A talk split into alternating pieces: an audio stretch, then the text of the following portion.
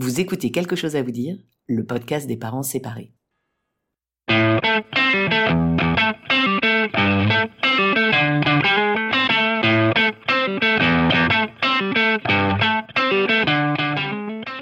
Comment dire à ses enfants qu'on se sépare? Et après, comment on s'en sort financièrement?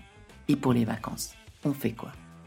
La décision de se séparer et ses conséquences sur notre vie familiale et personnelle chamboulent inévitablement notre quotidien. Mais on s'en sort. Je m'appelle Pamela Morinière et vous écoutez la saison 1 de Quelque chose à vous dire, le podcast des parents séparés qui s'en sortent. Tous les 15 jours, j'interviewe des parents séparés, mais aussi des professionnels du divorce et de la séparation pour apporter un point de vue d'expert sur une situation bouleversante qui touche près d'un couple sur deux et que l'on a tendance à banaliser alors que ses conséquences sur notre vie familiale et personnelle sont titanesques. J'espère que ce podcast vous aidera à mieux vivre votre séparation en préservant vos enfants. Mais place à l'épisode du jour. Bonne écoute.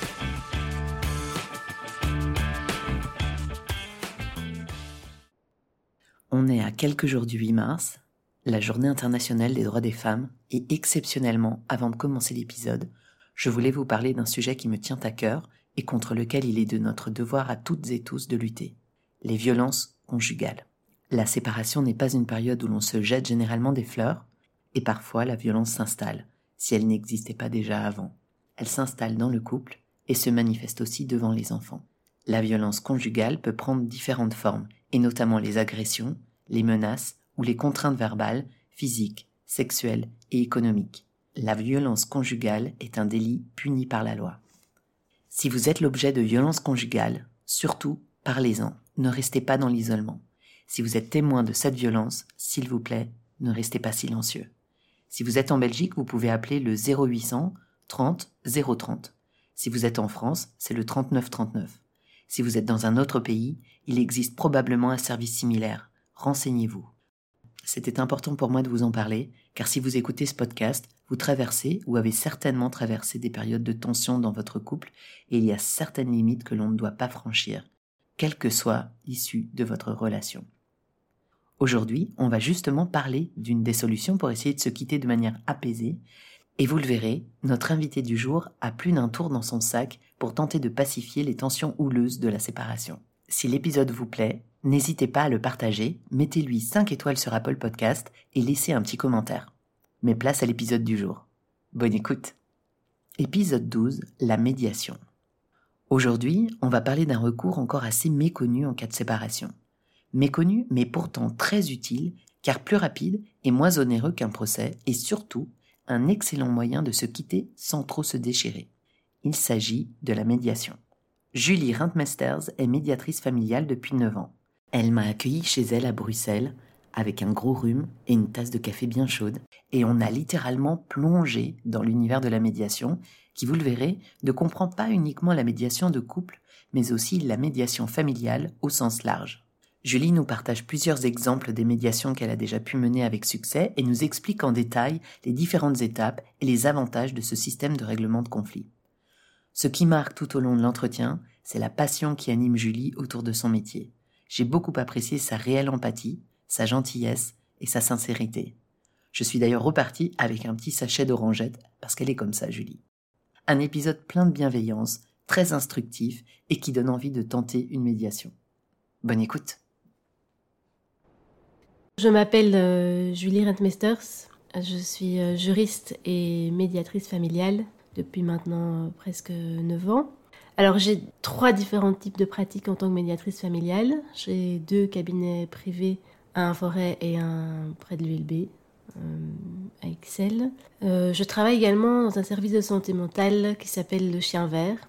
Et j'ai également une pratique en tant que médiatrice familiale internationale dans les cas plus particuliers d'enlèvement parentaux d'enfants.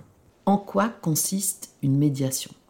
Alors une médiation, c'est un espace euh, qu'un médiateur propose, un espace euh, sécurisé, un espace bienveillant, où les personnes qui sont en difficulté de communication, en conflit, en séparation, peuvent venir euh, tenter de, de discuter et peut-être de trouver un accord ou un accord partiel. Et quels sont les avantages d'un médiateur ou d'une médiatrice? On dit aussi médiatrice. Médiatrice, tout à fait. Qu'est-ce qu'on dit? Qu'est-ce qu'il y a comme avantage par rapport à celui d'aller voir euh, un avocat ou une avocate? L'avantage, euh, je dirais que c'est de prendre le temps de, de se reconnecter à soi-même et de, de, tenter de trouver un accord qui nous correspond.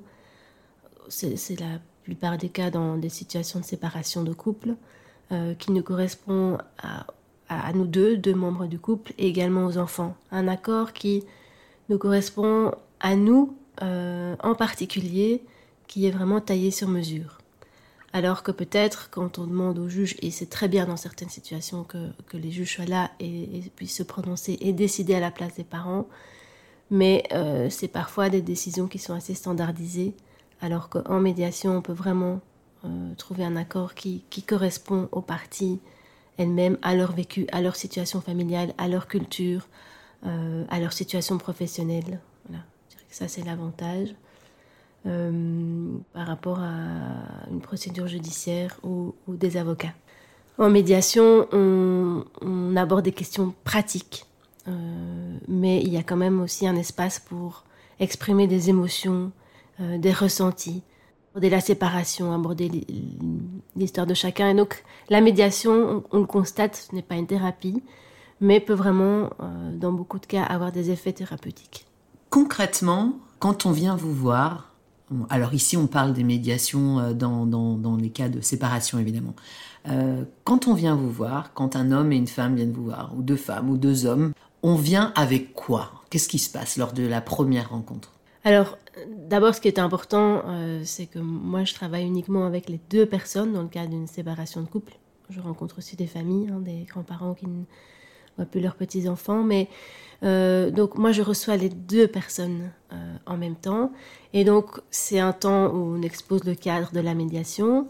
C'est un temps où on fait connaissance. Et les personnes alors me disent, mais voilà, moi, je viens en médiation parce que je souhaiterais qu'on divorce, mais qu'on trouve un accord. Je souhaiterais qu'on trouve un accord par rapport à l'hébergement des enfants, par rapport aux financières liées aux enfants, par rapport au sort de la maison qu'on a acheté en commun.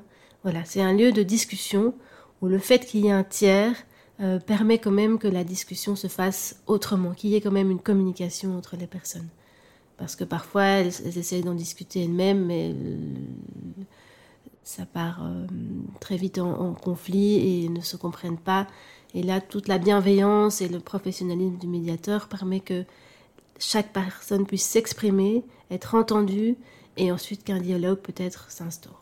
Alors, on, a, beaucoup fait référence aux médiateurs dans ce podcast. Il y a énormément de parents qui sont venus témoigner et qui sont passés par des médiateurs. Est-ce qu'on a des chiffres pour, euh, euh, pour déterminer un peu le nombre de, le pourcentage de couples qui font appel à des médiateurs Est-ce que vous savez? J'ai pas, j'ai pas de chiffres en tête, mais ça reste quand même assez peu connu. Il y a encore pas mal de parents qui ne savent pas ce que c'est. Et comment vous vous faites connaître alors? Le réseau, euh, principalement, donc euh, via d'autres professionnels. Donc ceux qui m'envoient des, situations, ce sont des psychologues, ce sont des avocats, ce sont des médecins généralistes parfois aussi, ou via Internet aussi, les personnes trouvent, trouvent mon nom. Mais il y a encore beaucoup de personnes qui me disent, mais finalement, c'est quoi la médiation? Qu'est-ce que vous faites? Quelle est la différence par rapport à une thérapie? Ah, mais je pensais que pour divorcer par consentement mutuel, on devait passer chez le notaire. Enfin, il y a encore pas mal de choses qui, qui nécessitent d'être clarifié par téléphone ou lors du premier entretien. Est-ce qu'il y a un site, par exemple, un site des médiateurs que vous pouvez recommander aux personnes qui nous écoutent? Alors, il y a la Commission euh, fédérale de médiation qui donne quelques petites explications par rapport aux différents types de médiation et qui regroupe tous les médiateurs euh, agréés. Et donc là, les personnes, selon leur domicile, selon la langue qu'elles parlent, parce que moi je travaille en français et en anglais, euh, mais euh, voilà, donc elles peuvent retrouver les médiateurs familiaux agréés qui sont référencés sur le site. Et comment est-ce qu'on fait pour être agréé comme médiateur? Alors, il y a des conditions de formation. Il faut quand même avoir, en tant que médiateur familial, une certaine expérience dans la matière du droit de la famille. Et ensuite, suivre une formation et demander une certification auprès de la Commission fédérale de médiation. Et vous, qu'est-ce que vous avez comme formation? Donc moi, je suis juriste de formation et j'ai ensuite fait une, une, année de formation à l'UCL dans le certificat de médiation familiale. Quel est le profil des personnes qui viennent vous voir? Mais ça dépend dans quelle pratique. Euh, dans le cas des séparations. Séparations, parce que je travaille donc euh, dans ma pratique privée. Euh, j'ai de tout. J'ai beaucoup de personnes expatriées, donc qui sont d'origine étrangère et qui se sont mariées soit à l'étranger, soit en, en Belgique et, et, qui souhaitent se séparer ou divorcer. Et au service de santé mentale de Chien Vert, Là, on, met, on accueille vraiment des parents qui sont en haut conflit, des parents qui sont, euh, voilà, dont l'un d'entre eux euh, souffre de, troubles psychiques ou euh, l'un d'entre eux a des addictions à l'alcool, à la drogue. voilà, donc là c'est vraiment du haut conflit avec des troubles psychiques et des problèmes d'addiction. Et alors là, dans ces cas-là, au chien vert, est-ce que ce sont des personnes qui viennent volontairement vous voir? Il y en a, il y en a, mais c'est vrai que beaucoup sont quand même envoyés par le SAJ, le SPJ. Qu'est-ce que c'est le SAJ Aide à la jeunesse, mmh. Euh, service de protection de la jeunesse. Euh, donc là, c'est quand un enfant, SAJ, l'enfant n'est pas forcément en danger, mais il y a une inquiétude par rapport à l'enfant et un service ou un individu a informé le SAJ d'une inquiétude par rapport à l'enfant. Et donc c'est un organisme qui encadre les parents pour qu'ils essayent de, trouver des aménagements par rapport à l'éducation des enfants. Euh, le SPJ, là, c'est plutôt dans un cadre plus protectionnel quand il y a vraiment un danger pour l'enfant euh, et qu'un tribunal de la jeunesse est, saisi. Mais donc, c'est des parents qui ne viennent pas toujours de manière volontaire euh, en médiation, mais donc tout le travail consiste alors à créer une alliance avec eux et voir, tiens, vous êtes là, qu'est-ce qu'on fait? Et donc, parfois, il n'y a pas forcément un accord sur tout, mais ça permet que chaque personne puisse être euh, entendue, euh, rejointe dans ce qu'elle a pu vivre et, peut-être trouver un accord ou apaiser un peu le conflit. Alors on va prendre, on va prendre la situation de parents qui viennent volontairement vous voir. Comment ça se passe un premier rendez-vous chez vous? La manière dont moi je travaille, c'est que je ne demande pas de préparation. Donc c'est vraiment un temps d'accueil. Euh, accueil de tiens, telle personne est ici, pourquoi elle a choisi la médiation, quelles sont ses questions par rapport à la médiation? Et qu'est-ce qu'elle attend de la médiation? Euh, souvent, il y a quand même une personne qui est sensibilisée euh, à la médiation et l'autre pas forcément. Donc elle vient un peu voir. Il y a souvent aussi une personne qui a décidé de la séparation, c'est moins plus facile pour elle, et l'autre qui n'est peut-être pas encore d'accord d'une séparation, en tout cas subit un petit peu le, processus. Et donc je leur pose la question, euh, voilà, quelles sont vos attentes par rapport à cette première séance, par rapport à cette démarche de médiation? Et donc là, on essaie de lister un peu les, les thèmes qui doivent être abordés en médiation. C'est-à-dire? C'est-à-dire, mais donc l'hébergement des enfants, il y, a, souvent des enfants dans, dans ces cas-là, l'hébergement des enfants, les questions financières liées aux enfants, le sort de l'immeuble, s'ils ont un immeuble, une maison familiale qu'ils ont acheté ou un appartement en commun. Euh, voilà, c'est principalement les sujets. Et puis aussi la communication. Comment, fait-on alors qu'on est en séparation, on est en conflit pour communiquer, puisqu'ils doivent quand même prendre des décisions relatives aux enfants. Alors justement, comment fait-on pour communiquer quand on est en séparation et qu'on parfois on peut plus se supporter? Qu'est-ce que vous conseillez? Alors je ne sais pas, ça dépend vraiment d'une situation à l'autre. Il y a des parents qui se séparent mais qui arrivent quand même à raisonnablement euh, s'entendre euh, et décider euh, pour, pour les enfants. Et puis il y en a d'autres qui sont vraiment au conflit. Et donc là, c'est vrai qu'on essaie de trouver un mode opératoire parce que L'objectif, c'est qu'ils ne communiquent pas trop entre les séances parce que c'est tellement tendu, c'est tellement conflictuel que c'est aussi très délétère pour les enfants. Vous, vous, placez ça comme base aussi? Vous leur dites euh, Je vois ça ce serait bien que vous vous parliez pas Je vois ça avec eux, mais vraiment, j'essaie de respecter là où ils en sont et ne pas les forcer à faire quelque chose euh, qui est trop difficile pour eux. Et donc, parfois, un minimum de communication ou pas de communication entre les séances de médiation est, est vraiment indiqué. Et donc on fait, ok, mais quand il y a une décision à prendre, euh, l'enfant est malade, euh, il faut prendre une décision par rapport à un stage ou par rapport aux vacances, comment fait-on? Alors est-ce qu'on communique plutôt par WhatsApp, plutôt par mail? Euh, Est-ce qu'on communique via les avocats? Est-ce que c'est un petit SMS Voilà, et donc on réfléchit vraiment à tout ça pour que les parents puissent vivre ce processus de manière la plus respectueuse possible. Qu'est-ce que vous faites euh, parce que vous dites que euh, souvent il y a un parent qui vient un peu plus volontairement que l'autre. Qu'est-ce qu'on fait quand l'autre il veut pas collaborer, il veut pas coopérer? Et je suis sûre que vous en voyez aussi. Qu'est-ce que vous faites pour euh, embarquer cette personne-là? Mais donc je rappelle que la médiation est un processus volontaire. et que donc chaque personne peut arrêter la médiation à tout moment. Je demande juste que si l'arrêt se fait entre deux séances, qu'il y ait une séance de clôture. Et donc en général, ça, ça rassure déjà le parent ou le membre du couple qui se dit mais qu'est-ce que je fais là euh. Et donc j'essaie vraiment de comprendre, euh, tiens, pourquoi il est quand même venu, qu'est-ce que quand même peut-être ce temps de médiation pourrait lui apporter, et de le rejoindre.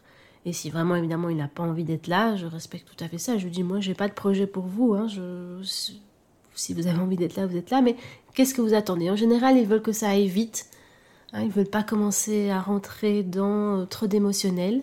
Et donc alors on établit un, objectif avec eux, mais voilà, ça, veut dire quoi? Allez vite pour vous. Je leur donne du travail entre les séances aussi, comme ça, ceux qui ont envie que ça aille assez vite peuvent travailler entre les séances. Par exemple, tout ce qui est financier, il y a quand même un budget à faire pour les enfants. Il faut communiquer ses, rentrées professionnelles, immobilières, mobilières. Donc voilà, je les fais travailler entre les séances. Et j'essaie chaque fois de dire, mais tiens, comment vous vous sentez aujourd'hui? Comment, voilà, est-ce que le rythme de la médiation vous convient? Je lui dis aussi, vous êtes deux. Et donc, euh, voilà, pour vous, vous avez envie que ça aille vite, qu'il y ait trois séances et puis c'est terminé. Mais pour, pour madame ou pour monsieur, voilà, elle est encore dans son processus de deuil, c'est tout neuf. Donc, votre ex-conjoint a besoin d'un peu plus de temps. En général, en général, ça passe. S'ils sont entendus dans leur dans leur ressenti et leur agacement, euh, je constate en tout cas que, que ça passe. Et quelle est la, la régularité des, entretiens? Il n'y a, vraiment pas de règle.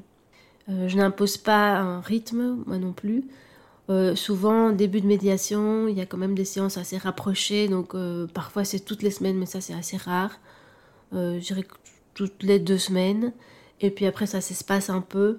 Euh, le temps que les personnes puissent euh, faire des démarches par rapport à, l'accord qu'elles sont en train de, discuter.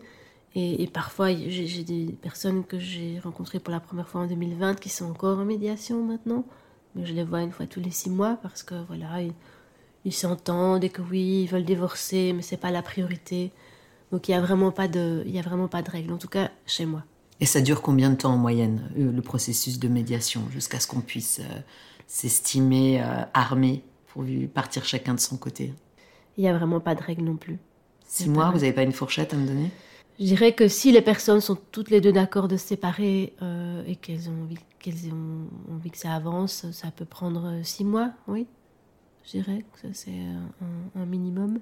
Alors après, une fois qu'on est, on est tombé d'accord, est-ce que tout ça c'est consigné dans un document particulier? Alors ça c'est aux parties de choisir. Donc en médiation, on peut soit rédiger un accord de médiation euh, que le médiateur signe, que les parties signent, et ça reste un accord entre les parties. Ou si elles souhaitent faire homologuer cet, accord, euh, alors euh, le médiateur rédige un accord qui est finalement le même, et elles peuvent soumettre cet accord au tribunal de la famille. Cet accord aura alors la même valeur qu'un jugement, mais reprendra l'accord des parties. Et en cas de. Et dans ces cas-là, le juge entérine l'accord et c'est terminé? Il regarde voilà, si l'accord est bien pris dans, dans l'intérêt des enfants. Euh, et puis voilà, il entérine. Et en cas de divorce, évidemment, il faut. En Belgique, en tout cas, on est obligé de passer par un juge. Et donc, souvent en médiation, les personnes viennent pour un divorce par consentement mutuel. Et donc, euh, moi, je rédige régulièrement des conventions préalables à divorce par consentement mutuel que les parties alors euh, introduisent auprès du tribunal de la famille. C'est une procédure écrite maintenant, donc le juge va également reprendre leur accord dans son jugement. Vous n'avez jamais à traiter de, divorce par désunion irrémédiable? Non, pas directement, mais ce qui peut se passer, c'est que les parties disent OK, on arrive à s'entendre sur l'hébergement des enfants et sur les contributions alimentaires en médiation, mais par contre, on n'arrive pas à s'entendre sur euh, la vente ou pas de la maison ou le rachat des parts euh, de l'un dans, dans la maison. Et dans ce cas-là, alors le juge tranchera sur cette question-là. Qu'est-ce que c'est normalement la règle pour le rachat des parts d'une maison? Comment est-ce qu'on fixe euh, la, somme que l'autre partie doit verser, celle qui s'en va verse à l'autre par exemple? Alors ça peut être euh, ça peut être un peu compliqué parce que ça dépend euh, si on est marié ce régime de communauté, ce régime de séparation de biens, s'il y a mais en règle générale, on regarde la valeur de la maison au moment de l'achat et la valeur actuelle de la maison et on, on voit si quelqu'un a injecté de l'argent propre dans, dans, le bien. Et donc et la valeur actuelle, elle est déterminée comment? Mais en général, les parties font appel à des agents immobiliers ou un expert ou un notaire. Ils essayent d'avoir au moins deux évaluations et ils prennent la moyenne. Mais ça, c'est vraiment, ça peut prendre plusieurs séances de discussion hein, parce que l'un peut dire, mais voilà, mais ok, moi j'ai pas injecté d'argent, mais j'ai passé tous mes week-ends pendant trois ans à faire des travaux. Si les parties sont copropriétaires d'une maison, soit euh, elles disent, ok, on va vendre la maison, ou soit l'une des parties euh, a la capacité, la possibilité de racheter la part de l'autre dans le bien. Et donc on parle dans la valeur actuelle, je reviens là-dessus pour que ce soit bien clair, mais mm. on parle de la valeur vénale ou on parle de la valeur si la maison était mise en vente. C'est pas la même chose. Non, tout à fait. Mais donc euh, en général, on fait, les notaires vont plutôt donner la valeur vénale, et donc euh, c'est pour ça que les personnes font appel à des agents immobiliers euh, pour donner une estimation de, du prix auquel la maison pourrait partir si elle était mise en vente. Et après, on essaie de trouver un compromis entre les deux Oui, en général, oui. C'est comme ça que ça se passe. Mais donc, pour toutes ces questions, le médiateur renvoie au juriste, au notaire euh, et parfois un, un, psychologue pour les questions liées à l'hébergement des enfants. Hein. Donc, parce que le médiateur, il travaille vraiment avec les deux parents, les deux personnes, et donc il ne va pas se positionner, il ne va pas donner de conseils, il doit vraiment être garant du cadre légal, euh, vérifier que les personnes ne sont pas en train de, trouver un accord qui, ne respecte pas la loi, un accord qui n'est pas pris dans l'intérêt des enfants, et veiller que chaque personne euh, est bien renseignée, a bien connaissance de ses droits. Ça, c'est vraiment pour moi la responsabilité du médiateur. Mais pas de conseiller l'une ou l'autre partie sur euh, sur le prix de la vente de la maison. Moi, je serais vous, je la vendrais un peu plus cher. D'accord le document final euh, avec lequel euh, repartent les parents, c'est vous qui le rédigez? C'est moi qui le rédige. Et il a une valeur juridique particulière? Mais il a une valeur d'un accord entre les parties, pas plus, pas moins. Il a quand même une valeur dans le sens où euh, si jamais l'un des deux parents ne respecte pas cet accord, on a des points de l'accord, l'autre parent peut aller devant le juge en disant mais voilà, on avait un accord, il est signé, mais l'autre parent ne respecte pas. Je vais quand même en, en, tenir compte. Euh, et qu'est-ce qui se passe dans la majorité des cas quand un des parents ne respecte pas l'accord? Est-ce que ça veut dire pour autant que cet accord va, euh, euh, va prévaloir ou est-ce que le juge peut partir dans une toute autre direction? L'accord va prévaloir, mais évidemment, si le juge voit que la situation a changé ou que l'accord qui avait été trouvé était tout à fait défavorable aux enfants ou à une des parties, il a le pouvoir discrétionnaire de le modifier. Mais c'est pour ça que euh, moi, je ne vais pas trop vite vers la rédaction et la signature d'un accord. Je m'assure, en tout cas, j'essaie de m'assurer au maximum que les personnes prennent vraiment un accord en connaissance de cause. Et je leur dis, c'est important de prendre le temps d'aller vous renseigner auprès d'un juriste, d'aller vous renseigner auprès d'un psychologue, de prendre ce temps de, de, deuil, de réflexion euh, pour vraiment décider en accord avec, avec vos tripes. Ça, c'est vraiment important. Je trouve qu'en tant que médiateur, on doit insister là-dessus. Parce que c'est satisfaisant de signer ou de rédiger un accord, mais si on sent que c'est pas un réel accord, alors l'accord ne sera pas respecté. Est-ce qu'on aboutit toujours à un accord? Non. Non, non. La médiation peut avoir euh, différents effets, mais euh, il y a des parties qui commencent une médiation et puis elles se rendent compte que c'est pas possible de trouver un accord. Et donc à ce moment-là, il y a d'autres euh, processus alternatifs auxquels moi je peux les renvoyer. Elles ont quand même fait un pas. Elles ont fait un pas parce qu'elles ont éclairci la situation, elles ont fait un pas parce qu'elles ont exprimé ce qu'elles ont, vécu lors de la séparation. Elles ont fait un pas parce qu'elles ont compris euh, certaines choses. voilà, donc ça, ça a des avantages, mais il ne faut pas se mettre en tête en tant que médiateur d'avoir objectif rédaction d'un accord, pas du tout. Et vous, dans quelle, dans quelle euh, situation vous considérez que cette médiation a été un succès? Alors, un succès, c'est quand j'ai l'impression que, que chaque personne a fait un petit bout de chemin. Et c'est très, évidemment, c'est très personnel, hein.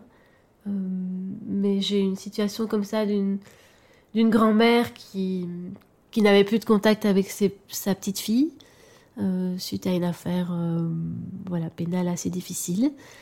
Et donc, elle insistait, elle insistait pour que sa fille vienne en médiation. Donc, je les ai reçues plusieurs fois. Et au bout d'une année, cette grand-mère, au début, insistait vraiment, mais je ne comprends pas pourquoi tu ne veux pas que je vois ma petite fille. Et, finalement, au, fil des séances, elle a compris que sa fille n'était pas prête et que c'était important qu'elle respecte euh, la position de sa fille à ce moment-là. Et donc il y a vraiment eu ce chemin. Euh, je vous dis parfois ça a des effets thérapeutiques et c'est le cas. La grand-mère a vraiment pu voilà être entendue dans sa souffrance et, et, accepter que sa fille n'était pas prête. Alors justement, on va peut-être en parler un petit peu parce que vous, évoquez le sujet et je voulais revenir dessus. On parle de, de, ces grands-parents qui voient plus leurs petits-enfants. Alors est-ce que c'est euh, est-ce que c'est lié forcément à la séparation des parents ou c'est pour toute autre raison parfois? Oui, ça, ça n'a pas forcément de lien avec une séparation des parents. Euh, c'est plutôt des conflits familiaux euh, entre les grands-parents et les enfants. Et qui est-ce qui demande à vous voir alors? C'est plutôt les grands-parents? C'est oui, oui, ce sont les grands-parents. Mhm. Ce sont les grands-parents. Ils ont la possibilité aussi d'introduire une procédure judiciaire pour demander un droit aux relations personnelles avec les petits enfants. Mais bien sûr, c'est pas pas de gaieté de cœur et donc ils il tentent euh, parfois une médiation. C'est pas toujours évident de convaincre les enfants euh, de venir à cette médiation. C'est vous euh, qui devez les convaincre ou c'est les grands-parents? Les grands-parents dans un premier temps, et parfois je leur propose de, moi-même contacter les enfants euh, ou de leur écrire un courrier. Euh, mais une fois qu'ils sont là, euh, je trouve que ça, ça permet quand même de que, chacun puisse être entendu, de, de comprendre certaines choses. voilà, on a une médiation comme ça au chien vert, où les grands-parents ont pu revoir les petits-enfants, moyennant certaines conditions. Euh, voilà, ça, ça, ça, permet quand même de, de, débloquer, de débloquer les choses. Le fait de discuter, de s'entendre, de communiquer euh, sur le conflit familial. J'ai une question à vous poser de la part d'une auditrice euh, qui s'appelle Clo2811 et qui a, qui a donc posté cette question sur Instagram et qui demandait si une convention sans jugement était valable. Mais donc la convention sans jugement est valable, mais c'est un accord entre les parties. Donc c'est-à-dire qu'elle n'a pas ce qu'on appelle un titre exécutoire. Si dans la convention, euh, les parties prévoient que Madame doit verser chaque mois une contribution alimentaire pour les enfants de, 200 euros et que Madame ne le fait pas, euh, le, père, dans ce cas-là, ne pourra pas saisir euh, le sécal pour obtenir euh, une avance. C'est un service qui euh, permet de pallier un petit peu euh, au manquement du parent qui ne verse pas une contribution alimentaire ou une pension alimentaire. Et il, fait une avance, si vous voulez, au parent qui, qui est créancier, donc au parent qui doit normalement recevoir cette somme. Et puis après, il se retourne contre le parent débiteur qui devait verser la somme. Et donc, le, parent se trouve un peu démuni parce qu'il ne peut pas non plus euh, demander à un huissier euh, d'intervenir. Il doit retourner devant le juge pour que le juge euh, ordonne et, inclut cet accord dans, un jugement qui a alors titre exécutoire. Donc, ça a une valeur, mais si on craint qu'un des parents ne respecte pas l'accord, c'est toujours mieux de le faire homologuer. Vous avez parlé d'enlèvement d'enfants. Mhm. Ça m'a marqué ça au début de, notre discussion. Euh, vous pouvez concrètement nous expliquer quel est votre rôle dans ces cas-là? Mais donc, euh, enlèvement parentaux d'enfants, c'est euh, typiquement Madame et Monsieur viennent s'établir ici en Belgique. Ils ont un enfant, Madame est polonaise, et suite à la séparation, au divorce, Madame se sent très seule et euh, décide de rentrer en Pologne avec son enfant, sans l'accord de monsieur et sans l'accord d'un juge, sans décision judiciaire. Et donc, euh, c'est un enlèvement parental d'enfant. Là, c'est vrai que l'autorité parentale euh, doit s'exercer conjointement, donc oui, c'est un problème. Donc voilà.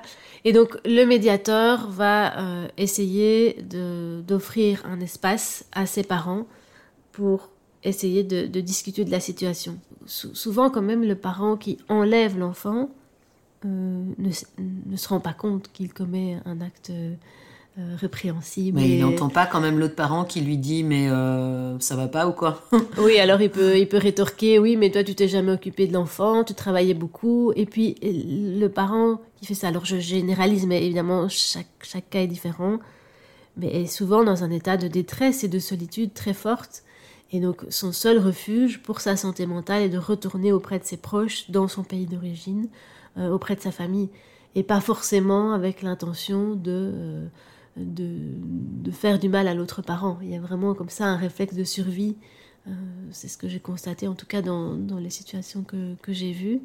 Et donc le rôle du médiateur, c'est, un setting alors très particulier euh, parce qu'on doit agir très vite.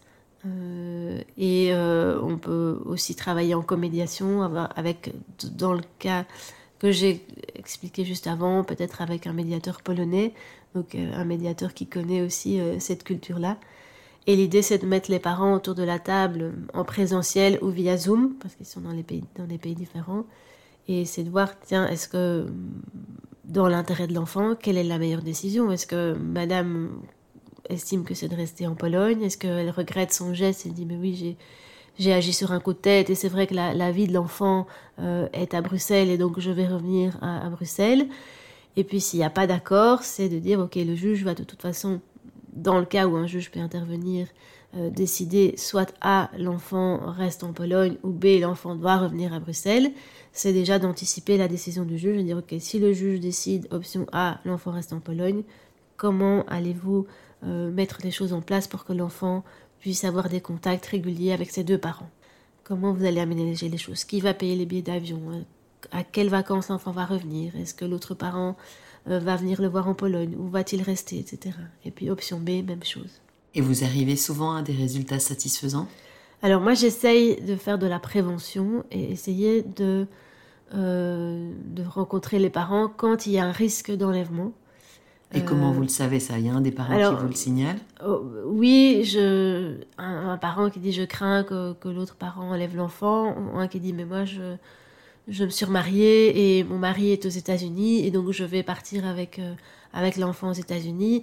Voilà, donc dès, dès que j'ai le moindre, euh, le moindre petit signal d'un risque d'enlèvement, je, je, dis écoutez, là il faut vraiment euh, être attentif et, et, en discuter pour, pour prévenir ça. Donc ça c'est C'est puni par la loi, l'enlèvement? Oui, c'est puni par la loi. C'est puni, qu'est-ce qu'on risque? Alors, ben, ça dépend des pays. En, France, je sais qu'il y a des parents qui sont prisonnés. Euh, en Belgique, j'ai jamais entendu qu'un parent était emprisonné. Mais euh, le risque, en fait, c'est que le parent euh, qui enlève l'enfant se voit pas privé, privé de son enfant, mais que le juge ordonne le retour de l'enfant et que ce, parent-là soit considéré comme un, mauvais parent. Et donc, il ne va pas perdre ses droits, mais je veux dire, ça va être plus difficile pour lui de, de regagner euh, la confiance euh, du, juge qui devra trancher. Donc ça, c'est vraiment un, argument que vous devez utiliser, j'imagine. Mais moi, je renvoie tout de suite les personnes euh, chez, leur, chez un avocat dans ces cas-là. Hein. Il faut vraiment que... Il faut quand même agir vite parce que parfois, la menace se met à exécution, enfin risque vraiment de se mettre à exécution dans... C'est parfois une question de jours. Et donc il faut, il faut prendre le passeport, il y a une série de mesures administratives à faire, faire un signalement à l'autorité centrale, enfin. Mais c'est vrai qu'on n'aurait pas forcément le réflexe dans ces cas-là d'aller voir une médiatrice. Si notre enfant part avec euh, l'autre, euh, l'ex-conjoint euh, au bout du monde ou même au bout de l'Europe, on n'aurait pas forcément le réflexe d'aller voir une médiatrice. On irait peut-être voir un avocat, peut-être plus spontanément. Qu'est-ce qui, qu'est-ce qui fait que les gens viennent vous voir, vous, pour vous en parler il n'y a pas encore beaucoup de gens qui, qui, savent que la médiation existe dans ces cas-là. Mhm. Hein, même l'autorité centrale, même les avocats, même les magistrats, euh, voilà, ne, ne, mentionnent pas, pas encore assez l'existence de la médiation. Euh, mais ça permet vraiment quand même d'essayer de comprendre quel est le vécu et la position de chacun. Pourquoi ce parent veut retourner dans ce pays, pourquoi il a commis cet acte ou pourquoi il, veut rentrer et vraiment replacer, euh, resensibiliser les parents à l'intérêt de l'enfant. L'enfant a besoin de ses deux parents, en tout cas dans notre dans notre système de pensée euh, occidental, l'enfant doit, dès son plus jeune âge, être élevé par ses deux parents. Et donc, c'est un peu réfléchir avec eux, voilà, comment vous allez mettre les choses en place pour que cet enfant puisse grandir en présence de ses deux parents. On recentre un peu la discussion là-dessus. C'est quand même un métier euh, où on, est confronté à beaucoup d'émotions, beaucoup de, des, demandes des deux parties, effectivement, mais aussi euh, beaucoup. Ça doit être émotionnellement parfois très fort. Qu'est-ce qui vous a poussé à faire ce métier-là? J'ai rencontré la médiation pour la première fois sur les bancs de l'université, en troisième licence à l'époque.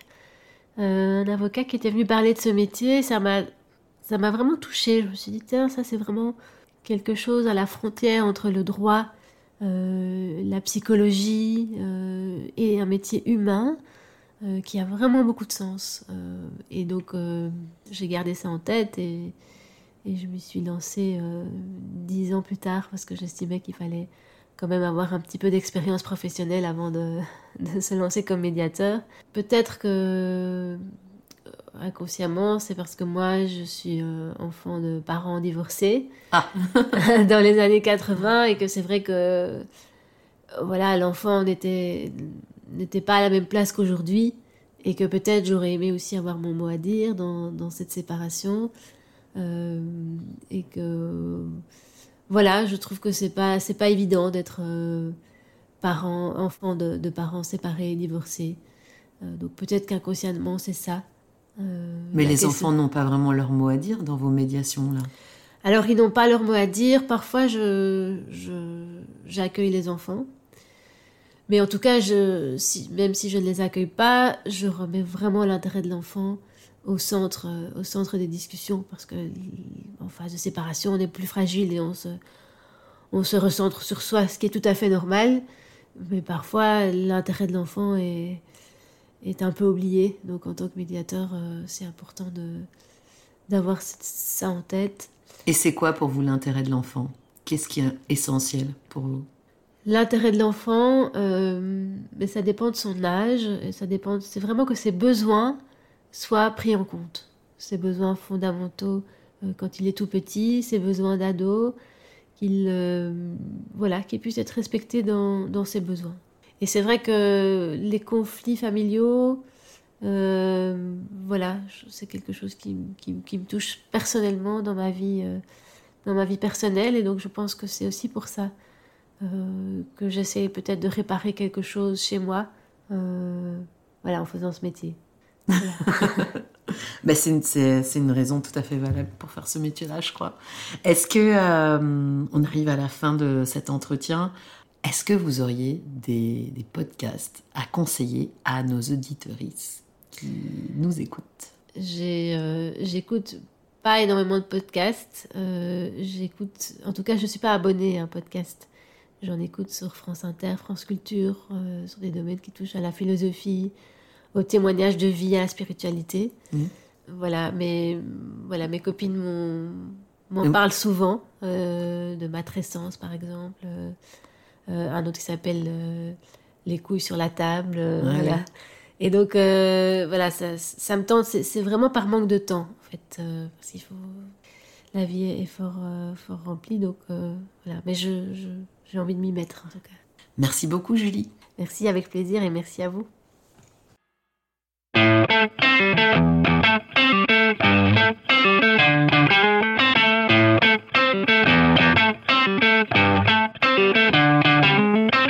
Voilà, c'est tout pour aujourd'hui. Merci d'avoir écouté le podcast. Pour le soutenir, n'hésitez pas à lui mettre 5 étoiles sur votre plateforme de podcast préférée, à en parler autour de vous, voire même à en parler entre vous. Vous pouvez également retrouver le podcast sur Instagram et sur Facebook. Et si vous avez des suggestions ou des commentaires, contactez-moi sur quelque chose à vous dire podcast gmail.com. Quelque chose à vous dire podcast gmail.com. On se retrouve dans 15 jours pour un nouvel épisode et d'ici là, portez-vous bien. Ciao